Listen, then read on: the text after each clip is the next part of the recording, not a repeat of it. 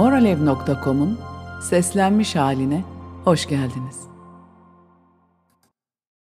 2023 Başak Dolunayı Ne zaman balık Başak ekseninde bir dolunay gerçekleşse büyük bir şifa kapısı açılır. 7 Mart saat 15.40'da Dolunay balık güneşin tam karşısında ışıldarken şifa ekseni bu sene tek başına değil kutsal ruh ateşimizin koruyucusu, Tanrıça Vesta ile Venüs ve Jüpiter'in güçlendirdiği Kayron, Boğa'daki Uranüs, hatta bulundukları burçların son derecelerinin son dakikalarında olan Plüton ve Satürn bile bu şifa seferberliğine katılıyor. Burçların 16. derecelerinde gerçekleşen peş peşe 7 dolunayın altıncısındayız. Başlangıç noktası Geçen Kasım'daki boğa ay tutulması tabii. Onun da başlangıcı Ekim'deki güneş tutulması. Ve her dolunayda üçüncü ortak Uranüs'ü görüyoruz.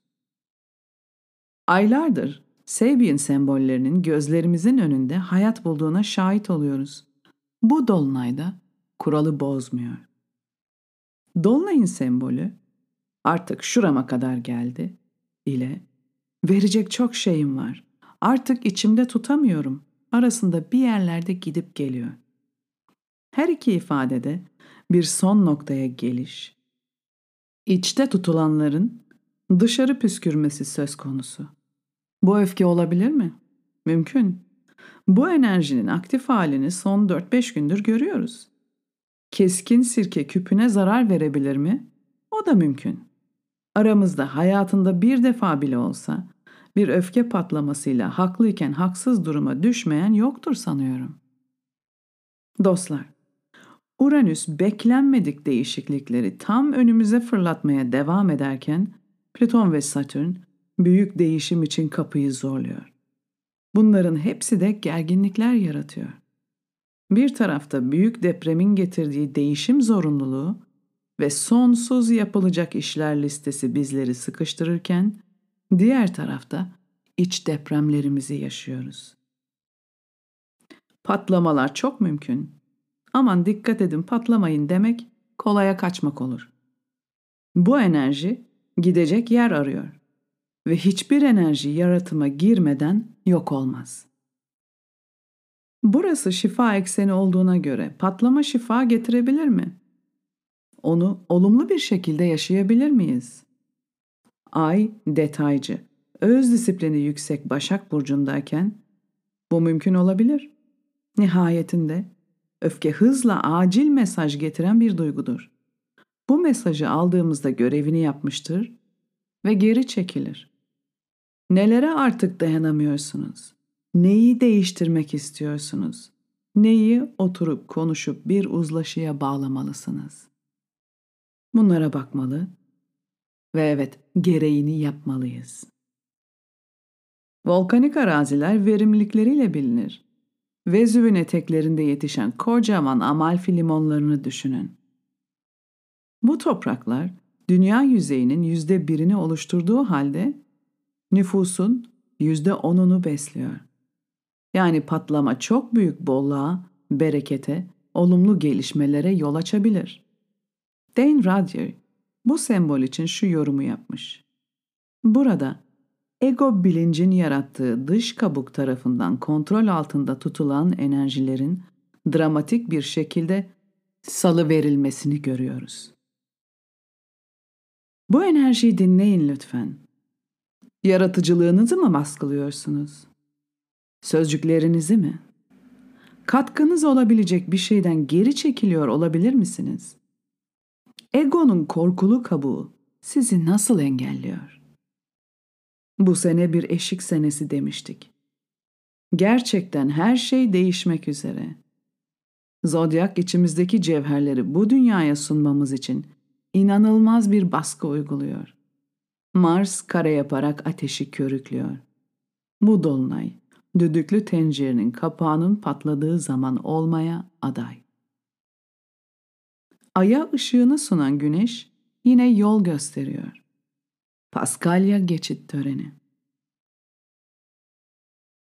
Paskalya'nın kökeni, baharda kutlanan yeniden doğuş, çiftleşme, doğurganlık ve bereket bayramına dayanır. Buna ilkbahar ekinoksu bayramı da diyebiliriz. Ardından bu bayram, din tarafından ele geçirilmiş ve eski inançları kökünden silmek üzere tarihi de biraz ötelenmiştir.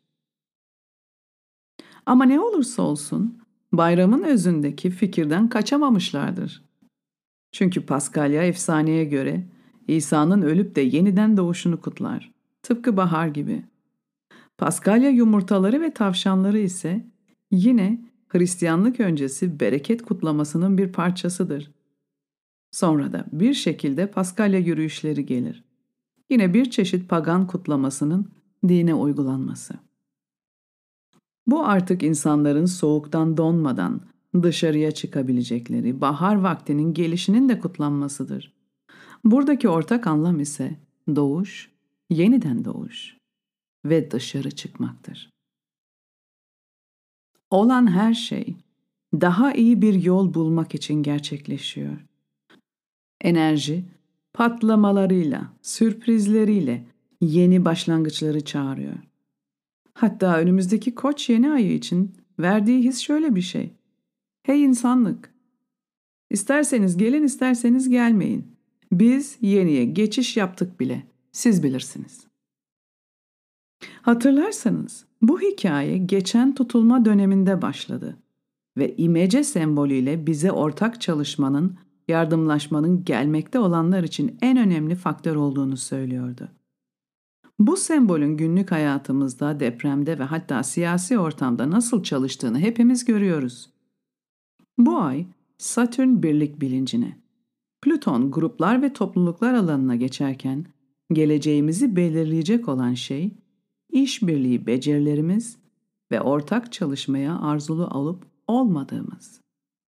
Hepsini bir araya getirirsek, patlamalar kontrollü olduğunda ve daha da iyisi, patlamayı beklemeden içimizdekileri dışarıya salı verdiğimizde yaratıcılığımızın yükseldiğini göreceğiz.